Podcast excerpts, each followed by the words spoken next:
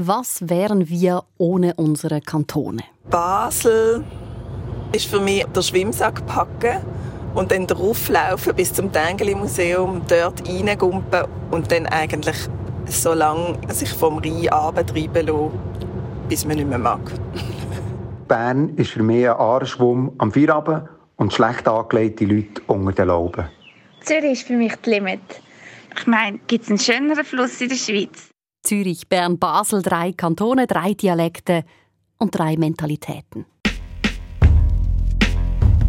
Seit achtzehnhundertachtundvierzig ist die Schweiz ein Bundesstaat.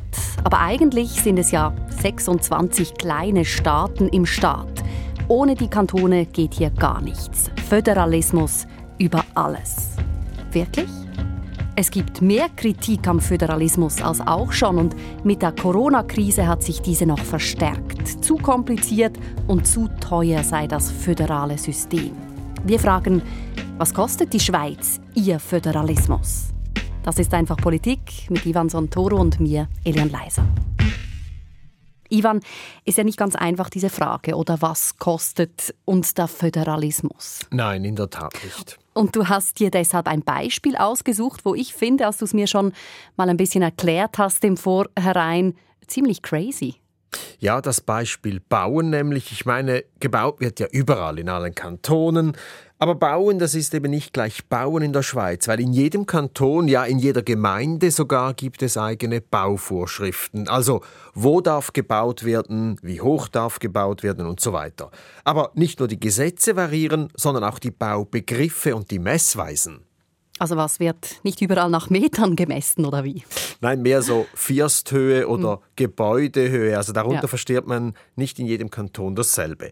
Gebäudehöhe zum Beispiel kann einmal vom höchsten bis zum tiefsten Punkt sein und ein andermal nur die Außenwand meinen. Oder, gutes Beispiel, vielfach gehört Ausnützungsziffer. Ausnützungsziffer. Genau, diese definiert, wie viel einer Parzelle grundsätzlich verbaut werden darf. Und das variiert schon mal von Kanton zu Kanton. Aber nicht nur das.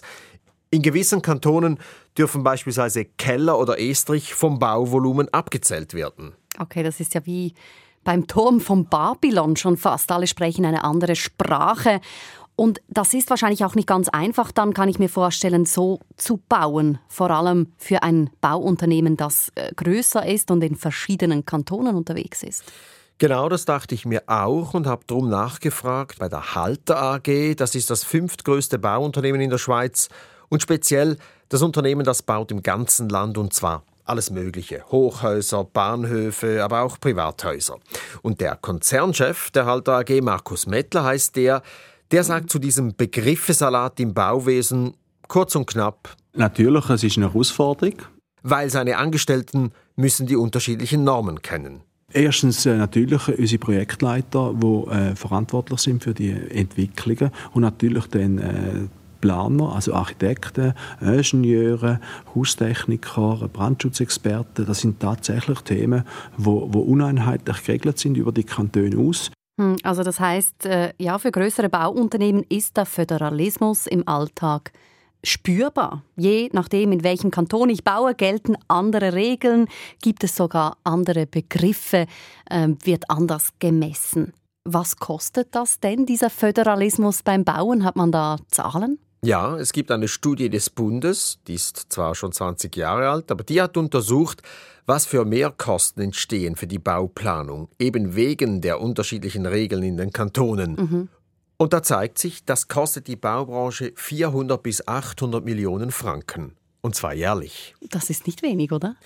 Es hört sich wirklich auf den ersten Blick nach viel an, aber im Verhältnis zum gesamten Umsatz, den die Baubranche jährlich generiert, ist es dann eben doch nicht so viel. Gemäss Baumeisterverband hat das Baugewerbe im letzten Jahr knapp zwanzig Milliarden Umsatz gemacht. Rechnet man noch alle Zulieferer dazu, also Zementfabriken, Schreinerarbeiten und so weiter, sind es etwa fünfundsechzig Milliarden Franken. Okay. Und Markus Mettler findet den Mehraufwand, den der Föderalismus für seine Branche bringt, deshalb absolut vernachlässigbar. Wer geübt ist und wer Profi ist in diesem Bereich, der weiß innerhalb von einer Stunde, wie die entsprechenden Terminologien funktionieren, was dahinter steht. Im Kontext von einem grossen Projekt, also ob es jetzt zweihunderttausend Franken Projekt ist oder zwanzig Millionen Projekt, ist das nur ein ganz kleiner Zusatzaufwand. Natürlich auf den ersten Blick wirkt es verwirrend, dass man so viel Begriff hat, aber im, im täglichen Leben von einem Projektleiter, der mit dem immer zu tun hat, umso mehr äh, auch von einem Architekten, von einem Planer, der sich sowieso gewöhnt ist, mit dem umzugehen, ist das nicht eine grosse Geschichte. Mettler sieht sogar viel mehr Vorteile im Föderalismus. Durch all diese verschiedenen Regeln würde auch die Vielfalt gefördert, ist er überzeugt. Also jeder Kanton, jede Region habe seinen eigenen Stil. Was würden auch Berner, die Luzerner äh, und Zürcher sagen, wenn wir viermal ein Hochhaus bauen, Copy-Paste, äh, jetzt rein in Bezug auf die Architektur und den Städtebau? Rhetorische Frage.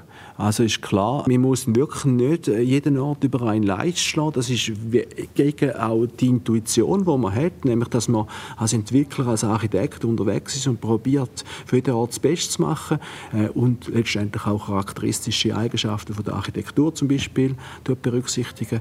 Und es hängt an sicher nicht an der Quadratmeter Geschossfläche oder der Baumassenziffer oder whatever. Hm, da muss man wahrscheinlich schon ein bisschen das Profi-Auge haben, dass man die architektonischen Eigenheiten jeder Region da auch sieht. Für mich schaut das alles ziemlich ähnlich aus. Aber egal. Markus Mettler stört der Föderalismus beim Bauen nicht. Im Gegenteil, oder Ivan? Ja, und er ist auch nicht der Einzige. Ich habe auch noch mit anderen Leuten aus der Branche gesprochen, auch mit ganz kleinen Bauunternehmen. Und alle die regen sich nicht auf über den Föderalismus. Aber dann muss man ja sagen, dann ist doch alles gut.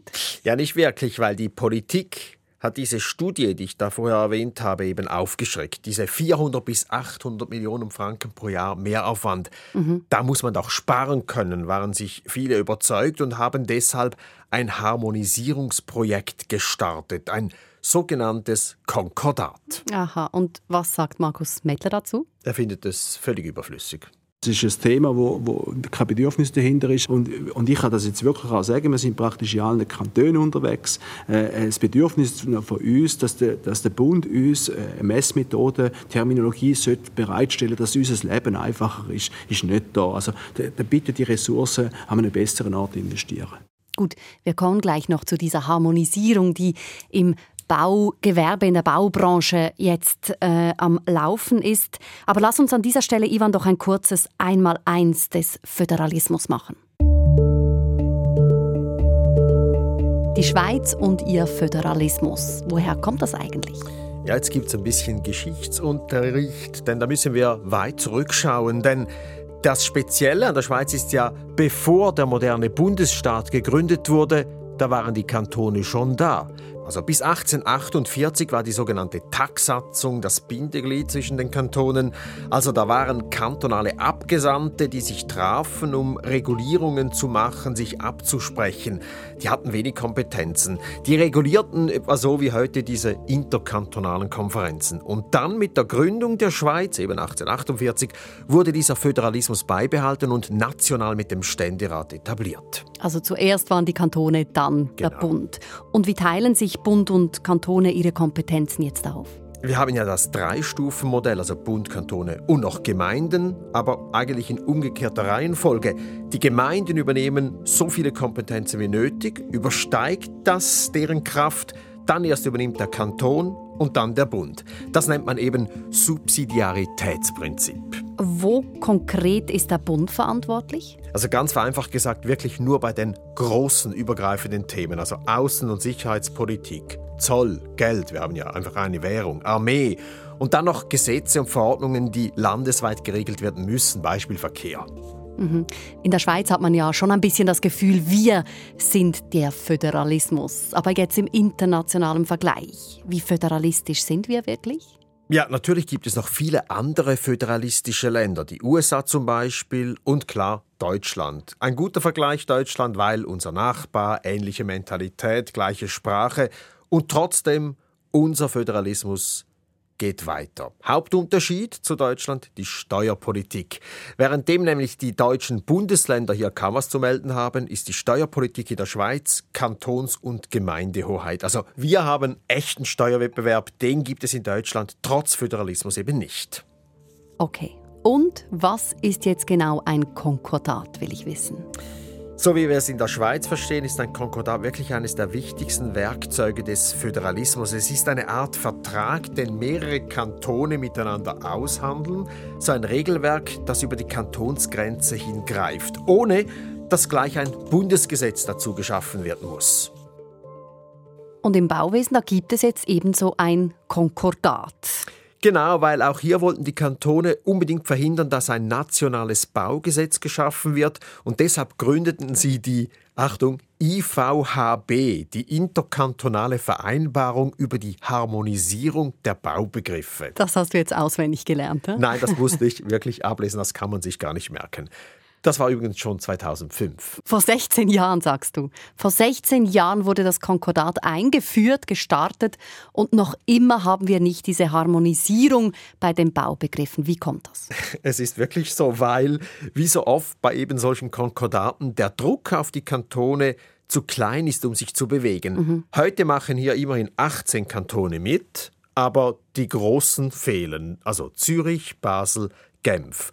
Und auch die achtzehn Kantone, die mitmachen, die haben teilweise Ausnahmeregelungen definiert, also dass ein Begriff dann doch nicht ganz vereinheitlicht wird. Also ein absolutes Chaos, trotz Wille zur Harmonisierung. Und da muss man sich ja schon eher fast fragen, was kostet dieses Konkordat? Was kostet es, den Föderalismus zu entschärfen?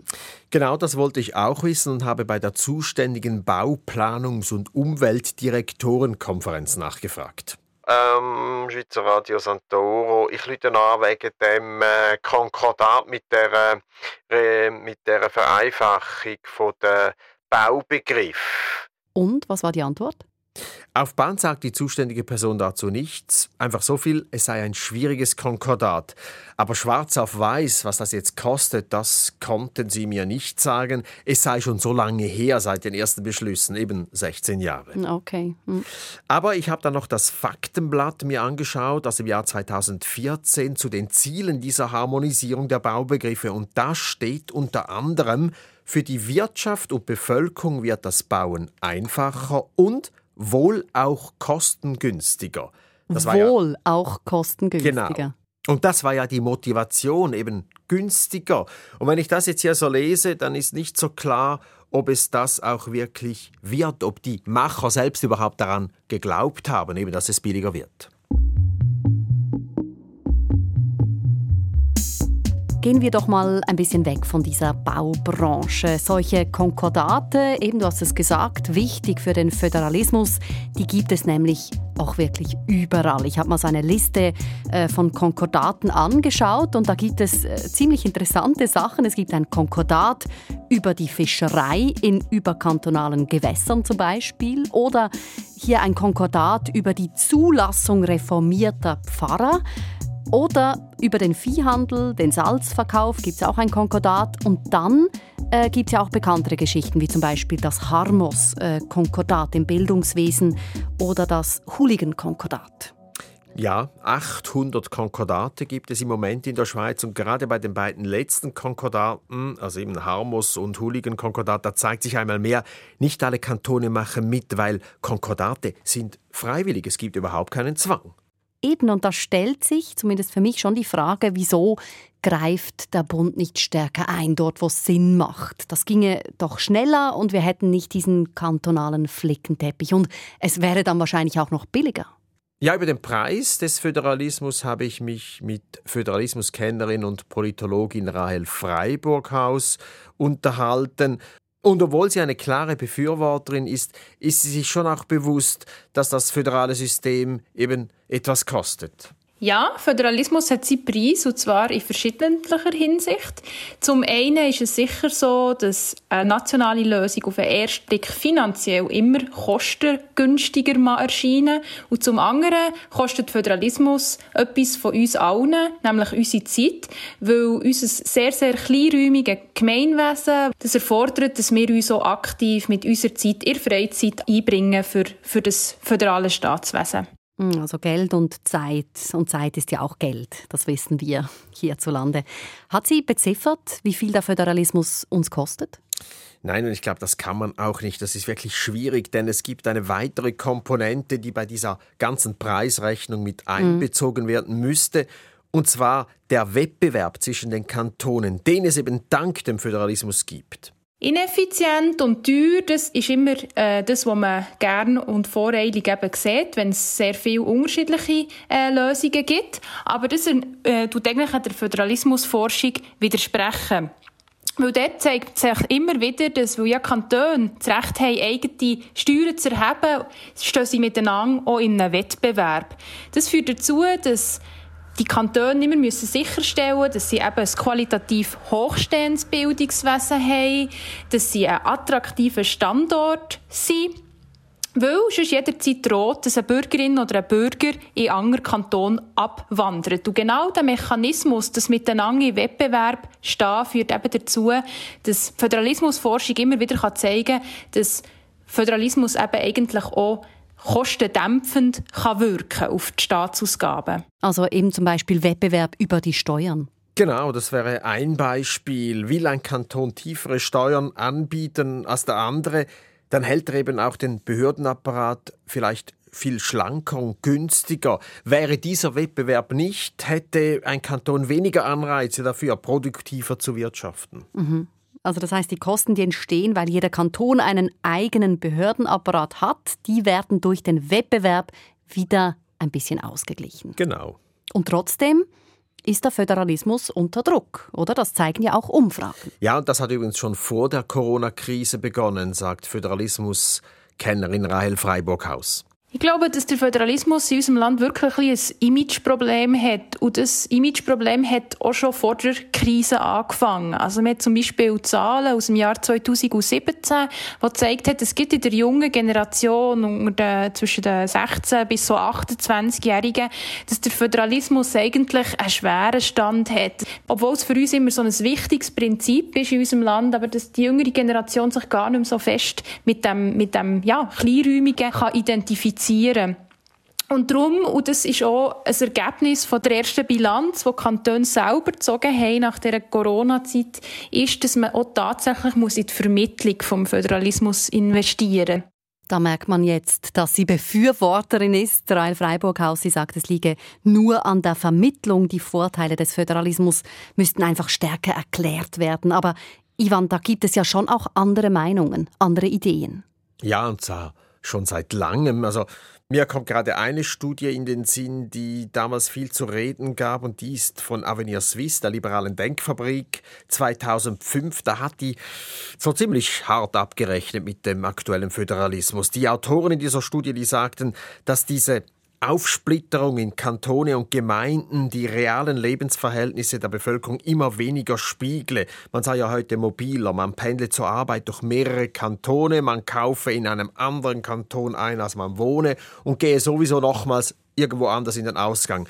Also diese Studie, die kam zum Schluss, dass mit dem Föderalismus, wie wir ihn heute haben, das Ziel verfehlt wird, das die Schweiz einst erfolgreich gemacht hat, nämlich eine offene Wirtschaftsordnung und sehr schlanke staatliche Strukturen. Und was schlägt Avenir Suisse denn vor? Ja, eine provokante Forderung, die Schweiz in sieben bis maximal zehn Großregionen statt sechsundzwanzig Kantone aufzuteilen. Also sogenannte Metropolitanregionen, Großraum Zürich, dann Region Genfersee, Mittelland, Tessin würde wahrscheinlich alleine bleiben. Spannend, aber hat das Chancen? Nein, Kantone abschaffen, das ist ein Tabu in der Schweiz, das ist schon fast Schweiz abschaffen. Wie habt ihr es eigentlich mit dem Kantönli-Geist? Habt ihr euch auch schon darüber genervt? Jetzt vielleicht nicht gerade über den Föderalismus als System, aber über so kleine, absurde Regeln, die hier so und im anderen Kanton völlig anders sind. Oder habt ihr euch gefreut auch schon über kantonale Unterschiede? Erzählt uns davon, ihr erreicht mich über die Handynummer null neun sieben acht neun fünf sieben acht siebenundfünfzig. Ich freue mich insbesondere auch über Sprachnachrichten oder per Mail auf einfachpolitik punkt s r f punkt c h. Wie hast du es eigentlich mit deinem Kantönli-Geist, Ivan? Ja, Elian, ehrlich gesagt, ich hab's eigentlich wie Herr Mettler. Also der Baumensch. Hm? Der Baumensch, genau, der Halterchef. Ich finde auch, Föderalismus, das ist eigentlich das beste Modell.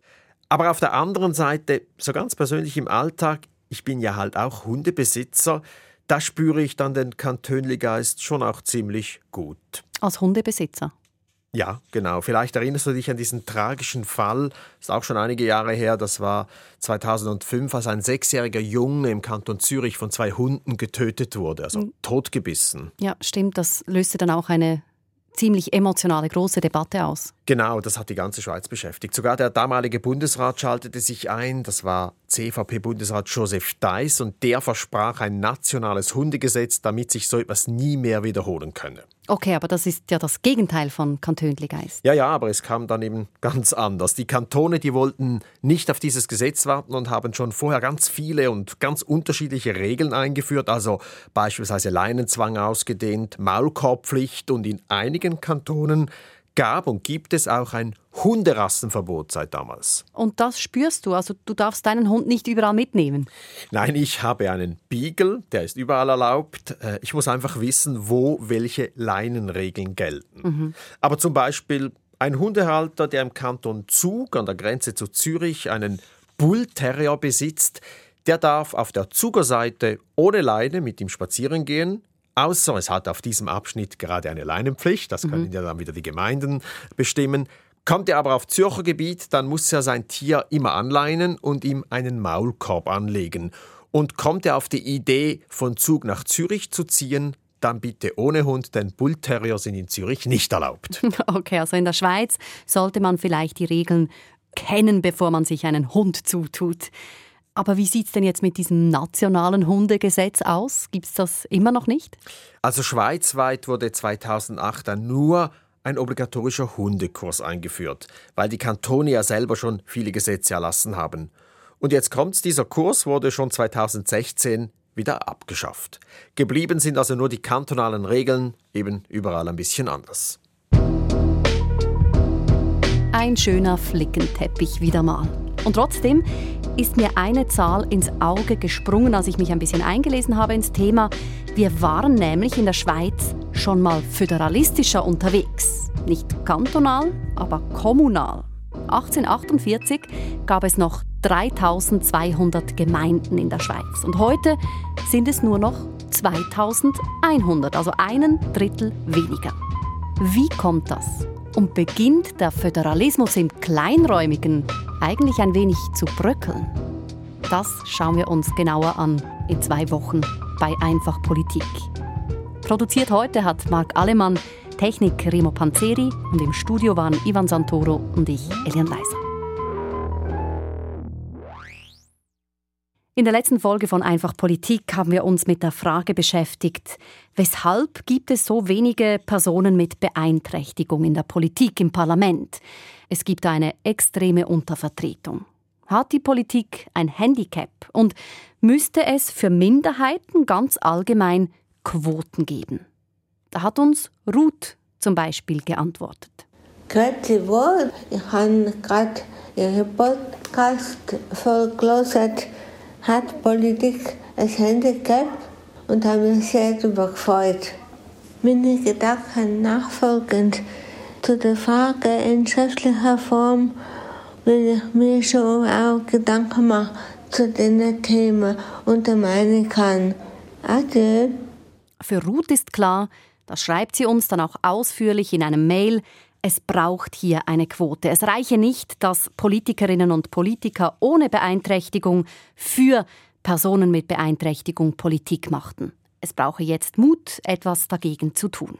Und auch ein anderer Hörer schreibt, dass er Quoten grundsätzlich als wichtig und richtig erachte, weil gewisse Gruppen benachteiligt sind und durch diese Benachteiligung eben nicht in Gremien kommen und deshalb keine Erfahrungen sammeln können und als Folge eine Wahl noch schwieriger werde. Also ein Rattenschwanz.